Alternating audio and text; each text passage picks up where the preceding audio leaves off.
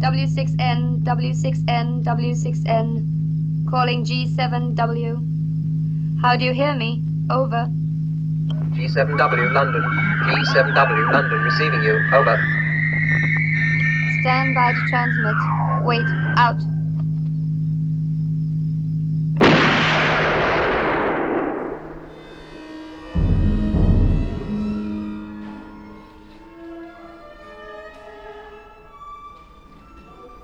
Velkommen til Bondorama Podcast 002, en særpodcast, der går bag om kulissen på Casino Royale, en koncert. Fra 6. til 10. november 2018 bliver Martin Campbells Bond-film med Daniel Craig fra 2006 vist fem gange på stort lærred rundt omkring i Danmark. Aalborg, Odense, Aarhus, Vejle og København. Det særlige er, at Odense Symfoniorkester følger med for at spille David Arnolds filmmusik live til billederne. Filmens lydspor er mixet om, så musikken mangler, og det er symfoniorkestrets opgave at fylde hullet ud synkron med filmen, mens den kører. Det er den slags filmkoncerter, man kalder live to picture, som er blevet meget populære de senere år. I Danmark har vi blandt andet kunne opleve Frost, Harry Potter, Amadeus og Ringnes Herre. Casino Royale er den første af Bond-filmene, der får den her behandling. Jeg oplevede koncerten i Royal Albert Hall i London i september 2017, hvor Gavin Greenway dirigerede, og komponisten David Arnold kom selv på scenen for at spille guitar til James Bond-temaet. I dag har jeg fået lov til at besøge de danske orkesterprøver, der foregår i Odense Koncertsal, og om lidt skal jeg tale med den engelske gæstedirigent David Furman om James Bond-musikken, og hvordan han får et helt orkester til at spille efter metronom.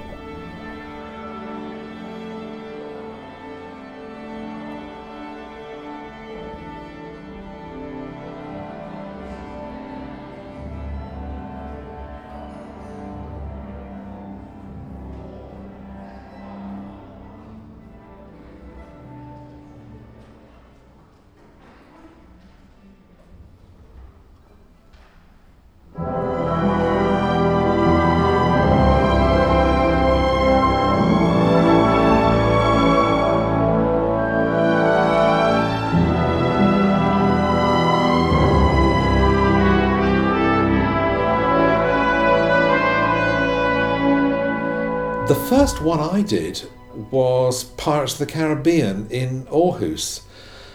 And then I did it with the Royal Philharmonic Orchestra at the Albert Hall.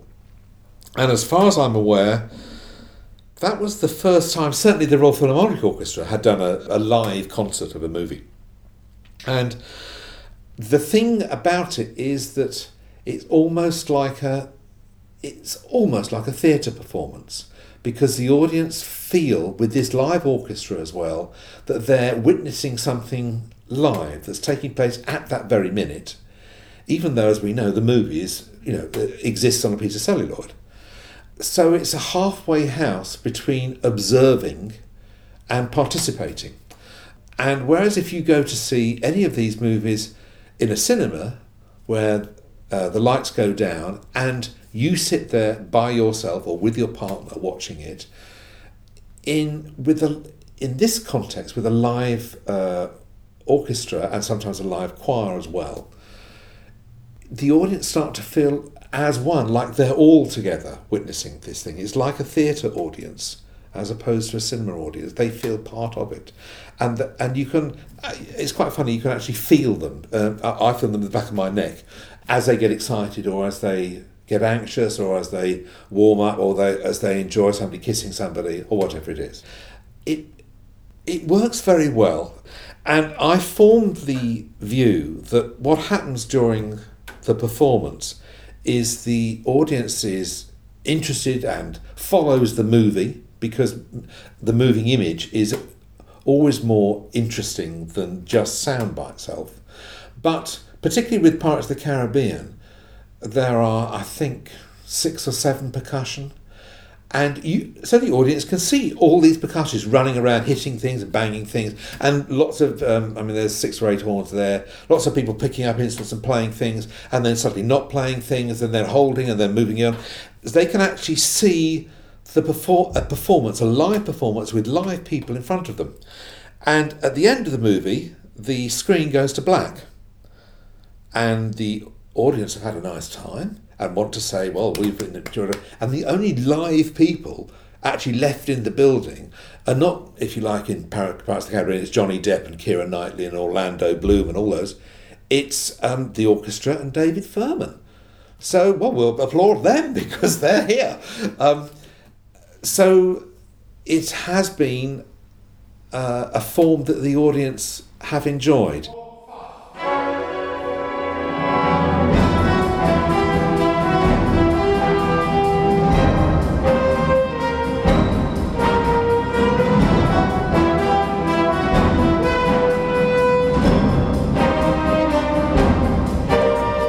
Was a very much British creation. Um, and it was created by Ian Fleming, who was an aristocrat. So it's it's a strange mixture of of violence and good taste. You know that we we drink our um, martini shaken, not stirred. It's those little details which. So it, it's a very different from the swashbuckling Bruce Willis movies or whatever, you know. And along with that, it had this tradition uh, of uh, taking you to large, interesting, exotic places that you've never been to before. So you can be in Madagascar, or you can be in Beirut, or you can be in the Arctic, or you can be in Tahiti, or I mean, goodness knows where. And then you can be in um, Whitehall, and next to the Houses of Parliament. Um, and John Barry, the original composer, uh, has this style which has a, a, very wide aural spectrum. So you've got very lots of thick, dark trombones at the bottom of the texture, and very high violins at the other end of the texture.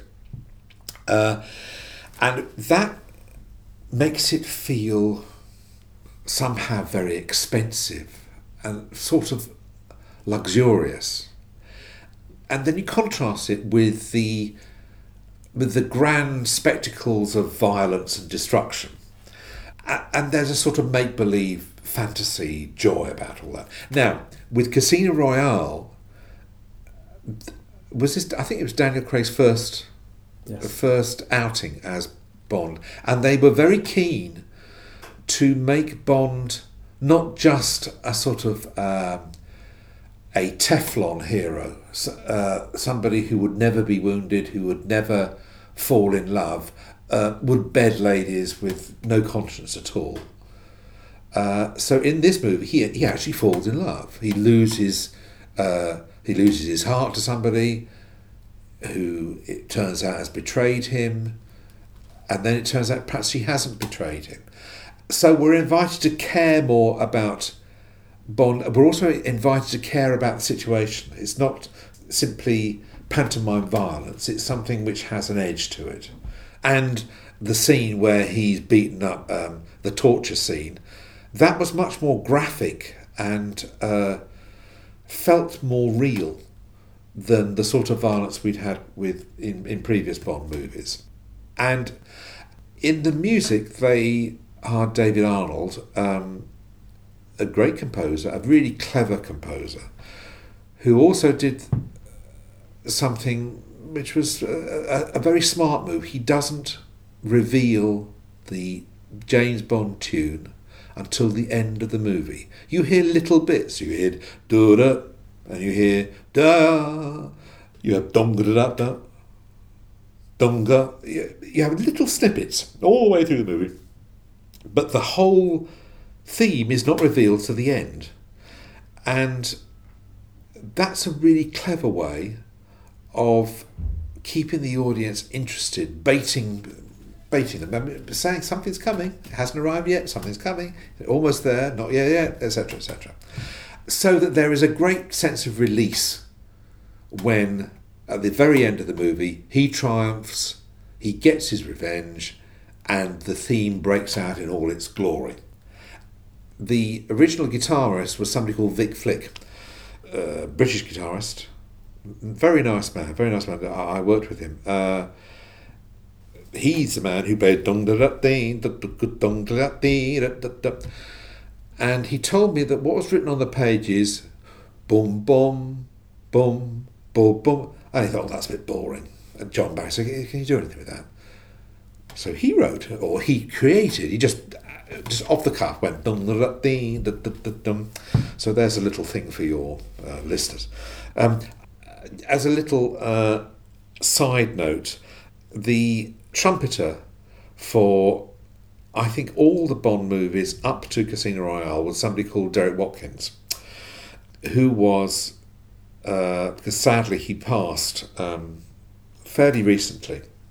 A, a, a, lovely man, a very jovial man, um, a very big-hearted man, um, somebody who enjoyed fun and enjoyed a drink as well, and had a in English it would be swashbuckling. I mean, you if, if you were in the studio with Derek, you always knew Derek was there. You know, you, um, n- not simply by his playing, but his whole attitude. And um, he encouraged his trumpet section to have that sense of adventure. So that board up, wow, that wow, which is a plunger. Derek was the master of that, absolute master of that.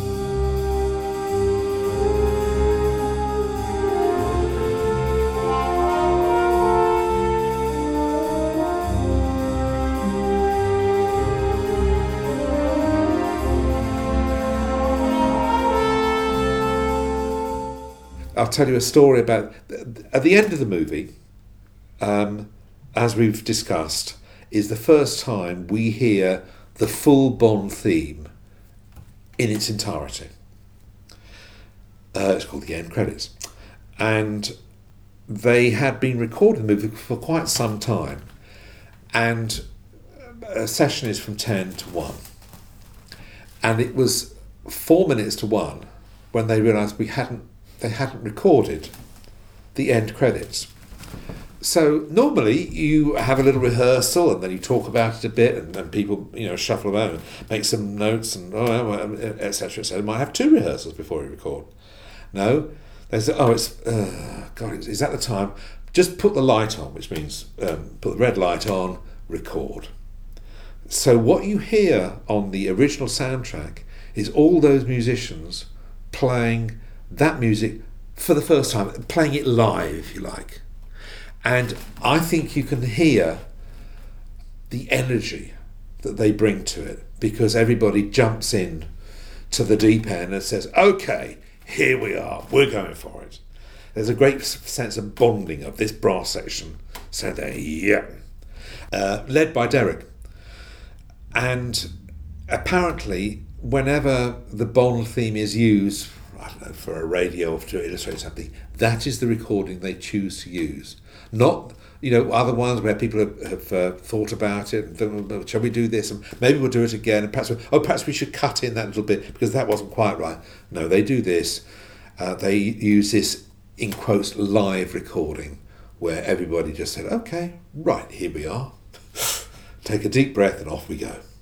Is that the most thrilling moment to get to play that theme at the very end of the show? I think so. Well, amongst other things, the for the musicians, it's a liberation because for the oh, pretty much for the first time in the whole movie, you have a tune which is constructed on four bars and eight bars and sixteen bars, and doesn't have to fit the picture and wander about and put in extra beats and all that, suddenly there's this straight ahead piece of music where they can just let it rip. And for the audience, for the ear of the audiences, I would think the same thing happens. That after this complex, complicated orchestral score, suddenly there is not simplicity but an openness. Um, so they can have good fun.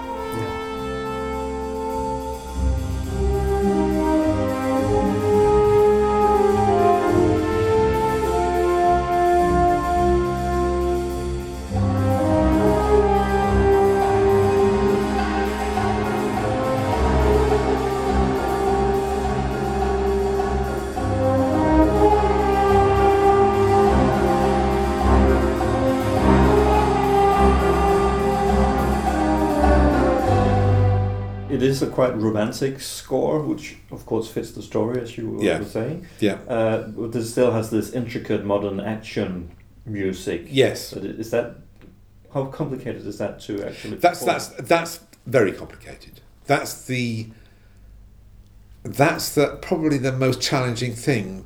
Um, the texts are very modern. The players are required to play in very different ways. It's look, it's the opposite. Let's say of Frozen, where the music is clear and straightforward and tuneful, and all the instruments play what those instruments normally play in the way they normally play it.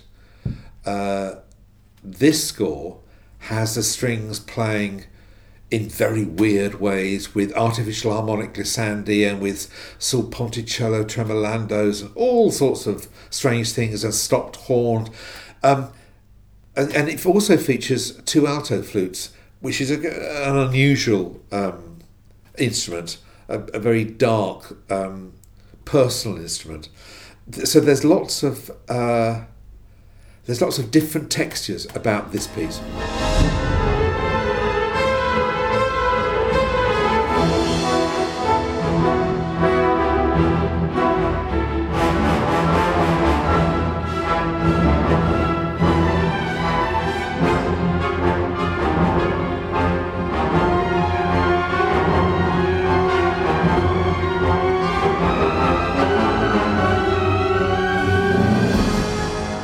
Obviously have a score which I prepare uh, before I meet the orchestra, and then, as you know, we have uh, three three days of rehearsal. I mean, actually, we have rather more rehearsal than I get in England. Uh, uh, in in England, I will get one day's rehearsal, which is really hard work, but the rehearsals are longer. Um, so I get six hours of rehearsal and then a dress rehearsal. Uh, it does mean you have to work very fast.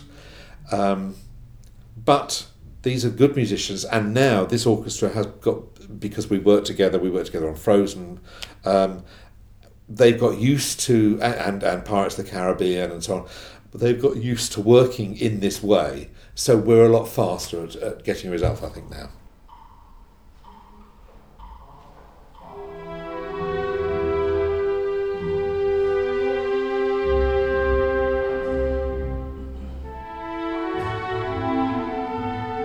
The click we should explain for um, the audience is something uh, that gives the musicians the beat. So it's going,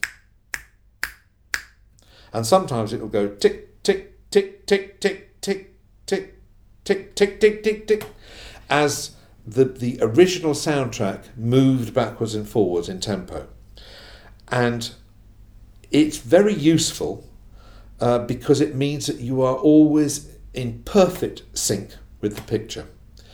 If you don't use a click track, you're in a, in a much softer sync.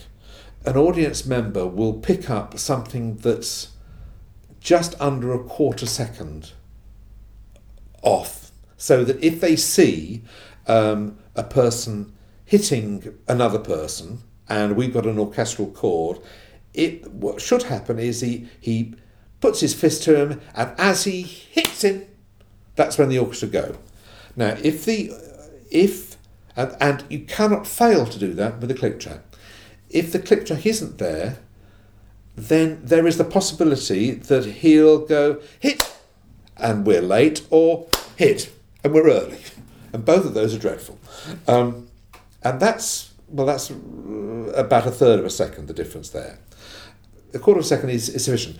So particularly in early rehearsals when the orchestra need to adjust to how the tempo moves about, a click track is very useful. But my job as uh, the conductor is to show to the orchestra, first of all, obviously, how we play together and who's playing with who and at what volume, and but also how to play. And for the most part, I can do that with gestures to do with whether it's whether the music is smooth, whether it's loud, whether it's short, whether it's soft. Um, But just occasionally, for the because the pianist has Vesper's theme, I thought I might as well tell him that he is a beautiful lady at this moment. Um, that's all part of the job.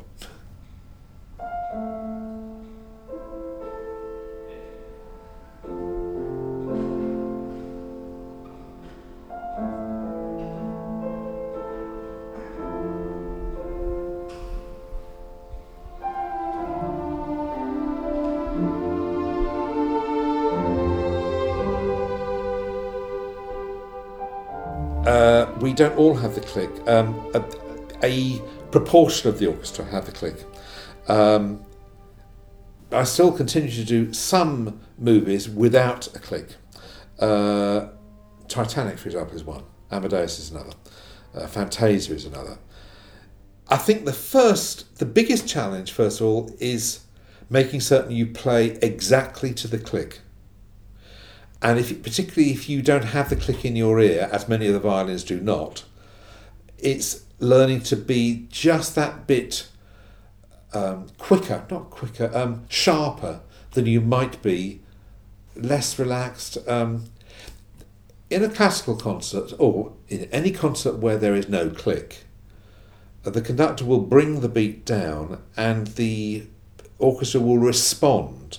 They won't play exactly on the beat, they'll respond to the sign he's given them. So that if I'm going one, two, three, four, they will play here two, three, they'll play here bar. They'll just play just after the beat because they're reacting to my click. Now they have to play one, two, three, bar, dead on the, and that is quite a challenge early on.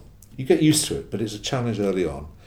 And the second thing is to learn to observe the dynamics, that's the loud and the softs, and to understand the shape of the music because if you're playing a classical concert or a concert without film, the music makes perfect sense just by itself. That's how it's written in, if you like, eight bar phrases and 16 bar phrases. This music has no eight bar phrases because it must fit the picture. So there might be seven bars, there might be uh, four bars of four, and then a bar of five, just to wait before we catch the next sync point. And that is to musicians who are used to patterns and shapes, that's quite unnatural. It means that they have to concentrate in a different sort of way. You cannot assume anything, you can't relax. I mean, I, um, for the conductor, conducting a film is like you're walking along a tightrope, which stretches into the far distance, and you can't see the end of this tightrope until about 10 seconds. You know, it's got so that you're working very hard the whole time.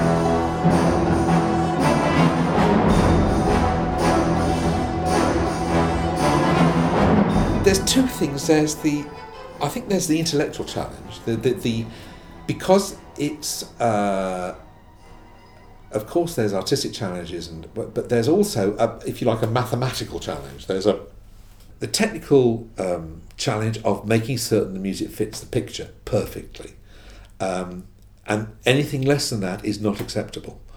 Uh, especially, for example, at the beginning of Casino Royale, um, with the song, if you were one beat out, disaster because you the the, the singer um, Chris Cornell is on is uh, uh, is on the track, so we have to fit with that. Um, so there's there's a pleasure in in managing to jump through all those hoops to walking along the tightrope, and then there's a pleasure as you look up and you think, oh look, it fits and it's beautiful. Out of the unexpected um, uneven bars, a five five bars of this and three beats of that, and then a wait, and then we play, and I see why we play because there she is.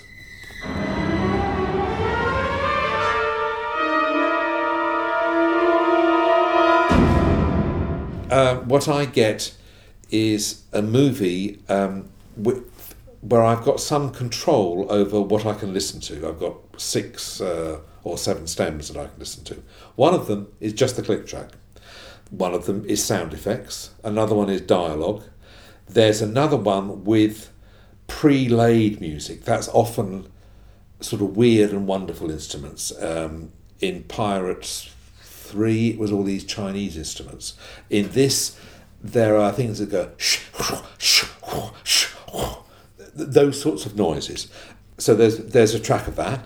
Then there's a track of the original soundtrack, so that I can see how the click track fitted to the original soundtrack, and then I can mute that original soundtrack or take it right down so that I can then practice for myself how to how to beat the patterns. Um, and then on the screen, I have a time code which is the the movie expressed in hours and minutes and seconds and frames. And there are it depends on the movie. It can be twenty four, it can be twenty five, it can be thirty frames per second, and you're looking. If you're doing this wild, you're looking to be within three frames which is a very tall order. All all night long, it is a very tall order. Um, uh, and then I've also got a bar count, which means that I can see the bars as they go past. It's actually a bit of reassurance to me that we're definitely in the right place. Um, so within the screen, it's showing the movie, it's showing the time code, it's showing the bar count, and most important, much more important than either of those really, is something called streamers, which is a a line, a vertical line which goes from left of frame to right of frame. And this is the way before click tracks were ever invented, and this is still the way John Williams works. Um, the uh, film editor, if you have a moment where you have to make a big noise, you, that's a sync point. The uh, film editor will align this streamer, this vertical line, to go across the frame, across perhaps two seconds, so that the conductor will know when the uh, streamer gets to the right of frame, that's the sync point. And that's how uh, John Williams conducted Star Wars, and I, could, uh, I watched him do it. And interestingly, um, then you don't want digital clocks, you want analog clocks because you want to see this thing sweep, you want to see this second hand sweeping round. You don't want lots of figures in front of you, you want things that go round because then you can predict when they're going to uh, arrive at where, where, where you want.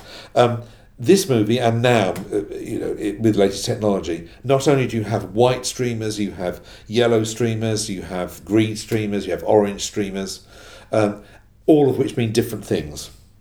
One other thing, uh, which I have to watch, um, and especially with Titanic actually, um, which is flashes. These are sort of starbursts that open and close very quickly. So it's like you shining a torch on the screen, a very bright torch on the screen for perhaps four frames. So uh, an eighth of a fr- an eighth of a second, a tenth of a second, something like that. Um, and from that you get tempo. So if I'm not using a click track, that's the only way I can find a tempo. So there's the. So you ask me, what do I get pleasure on? I, I, I get pleasure when I get to the end of it. Think I've managed to do it. Sounds exhausting. It is. It's um, the, the it is exhausting. The most exhausting thing is because it, you know, from the moment the movie starts, it's like there's an escalator and it's going up and it's going, and you have to be on that escalator all the time, and jump to the next one, the next one. Um, and so your brain, you know, with a computer that uh, most of the time only a quarter of the, the brain of the computer is actually working, you know, and the rest of it is sort of sitting there having a rest. For the most part, the processing power is not being used. But believe me, for the conductor, every single bit of my processing, 32 gigabyte of RAM, is working flat out for two and a half, three hours. Titanic's three and a half hours. Um, and uh, you, I mean, you come away just shattered. In a good way, I hope. Oh, uh, yeah, of course. Yeah. yeah, of course. I mean, uh, there's a great feeling when you've achieved this thing because, as, as I say, you know, you you, you get on the tightrope and you think, hmm. It's like running a marathon, maybe. yes, yes, yes.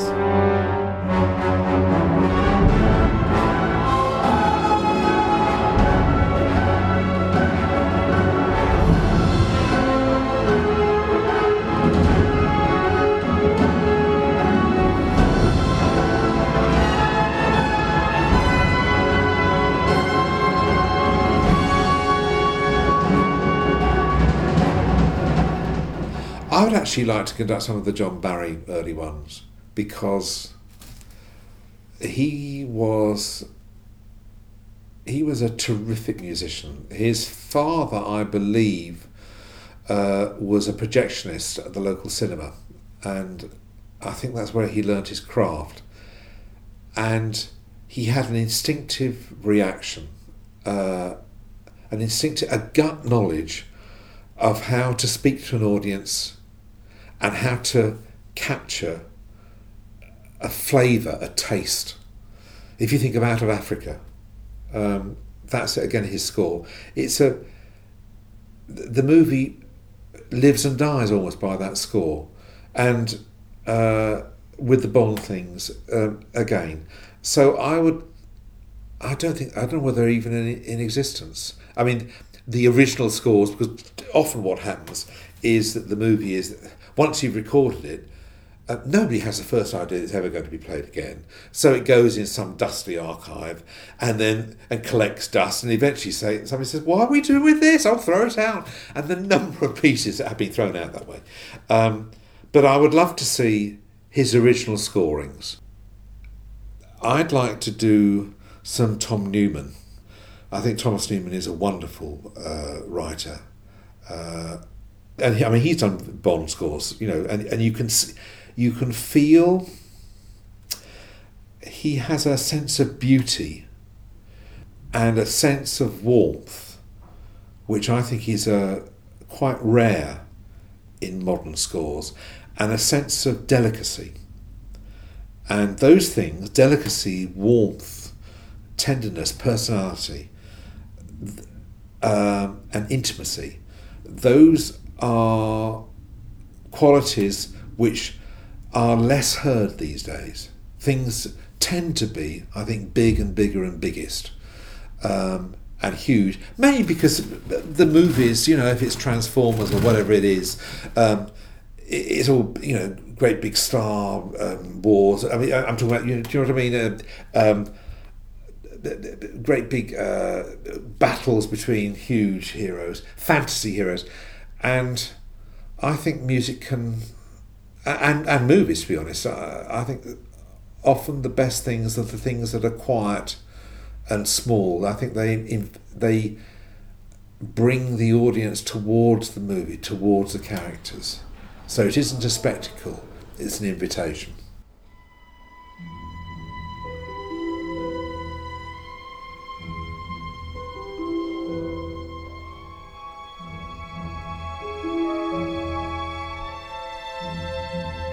Not your first time in Denmark at all. I No, no, you have no, a no. special connection. Um, I came here in the very late 80s, um, actually to this town, to Odense, um, to do a concert with um, an entertainer called Tommy Steele. Um, and that was because I uh, did the concert in England to start with, simply as a, a, a player, as a synthesizer and pianist. And a colleague of mine conducted, and uh, the colleague at that stage, the Great Belt Bridge was not built, so you had to take another plane when you got to Copenhagen. And my colleague said he didn't feel like taking another plane, so he told me to do it. So I came here for the first time as his substitute, and have sort of come here ever since. I was the principal guest conductor with the Una Hollins Orchestra for a long time until their disbanding. Oh, yes. And I started my career conducting uh, West End musicals, so I did Cats and Evita and Superstar and Phantom and uh, Chicago and Singing in the Rain and Dancing and a whole pile of things. And my training is as a classical musician, and I uh, went to Cambridge University as the organ scholar, which means that you play the organ uh, on a Sunday um, and, and through the week. Uh, so I had skills as an organist, and as an organ player, you're used to thinking, how do I make a new sound? How do I pull out a stop to create a new effect? Um, whilst I was doing cats, new instruments were being thought up, synthesizers. Uh, and there were lots of technicians who could make wonderful noises out of these instruments. And there were lots of wonderful pianists who could play anything you put in front of them. But there weren't many people who could manipulate a synthesizer and create sounds out of it um, and play the, play the music. And I was one of those people. So as a result, I was in the film studio or in the recording studio for soundtracks for things like Star Wars uh, and Superman and lots of stuff with Jerry Goldsmith uh, and Marvin Hamlisch, uh, some with John Williams, and so on and so forth. And so I, if you like, started another career as a session musician, particularly playing these electronic instruments. But my interest in music has always been to try and get other people to play the music, um, not to have to work too hard myself. So gradually, whilst I was conducting uh, West End shows, Jerry Goldsmith, um, we were in Budapest recording a Rambo picture, and um, he got stuck at the hotel paying the bill.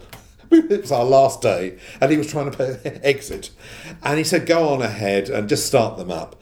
And obviously, this um, the business of paying the bill took quite a long time, to about an hour and a half. So I, I was conducting the orchestra. Um, uh, because we, I mean, I was very keen that we all left Budapest at the end of the day, having recorded it all. Um, so uh, I uh, and uh, everything was going along. And suddenly I heard a synthesizer, which is normally my part, and I turned and it was Jerry playing my part behind me.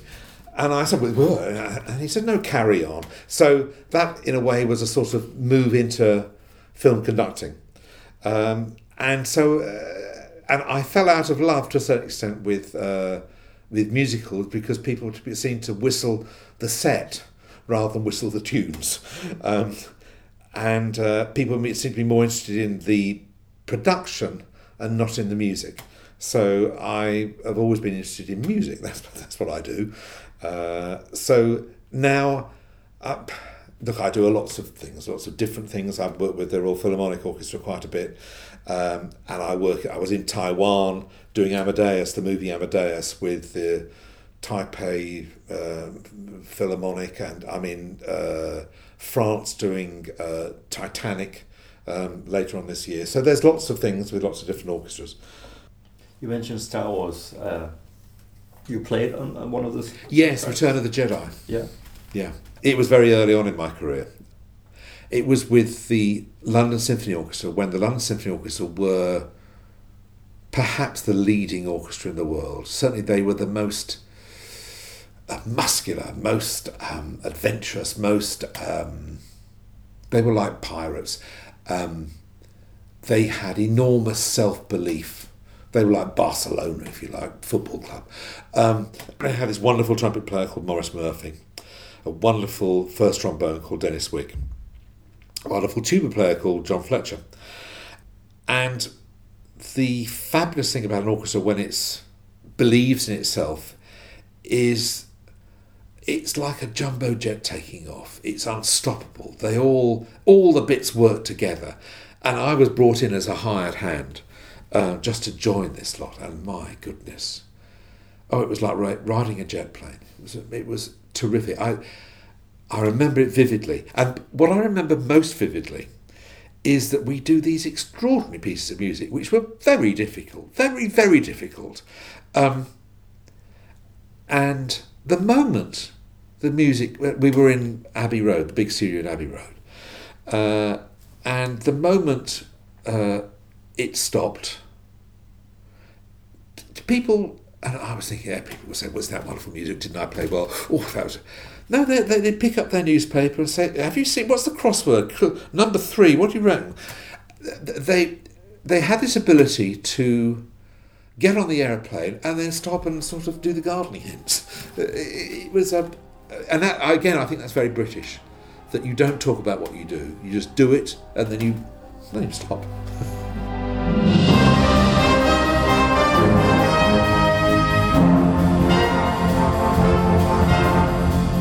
God fornøjelse til koncerterne.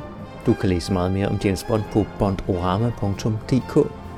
Visit the unofficial Danish 007 fan archive on bondorama.dk.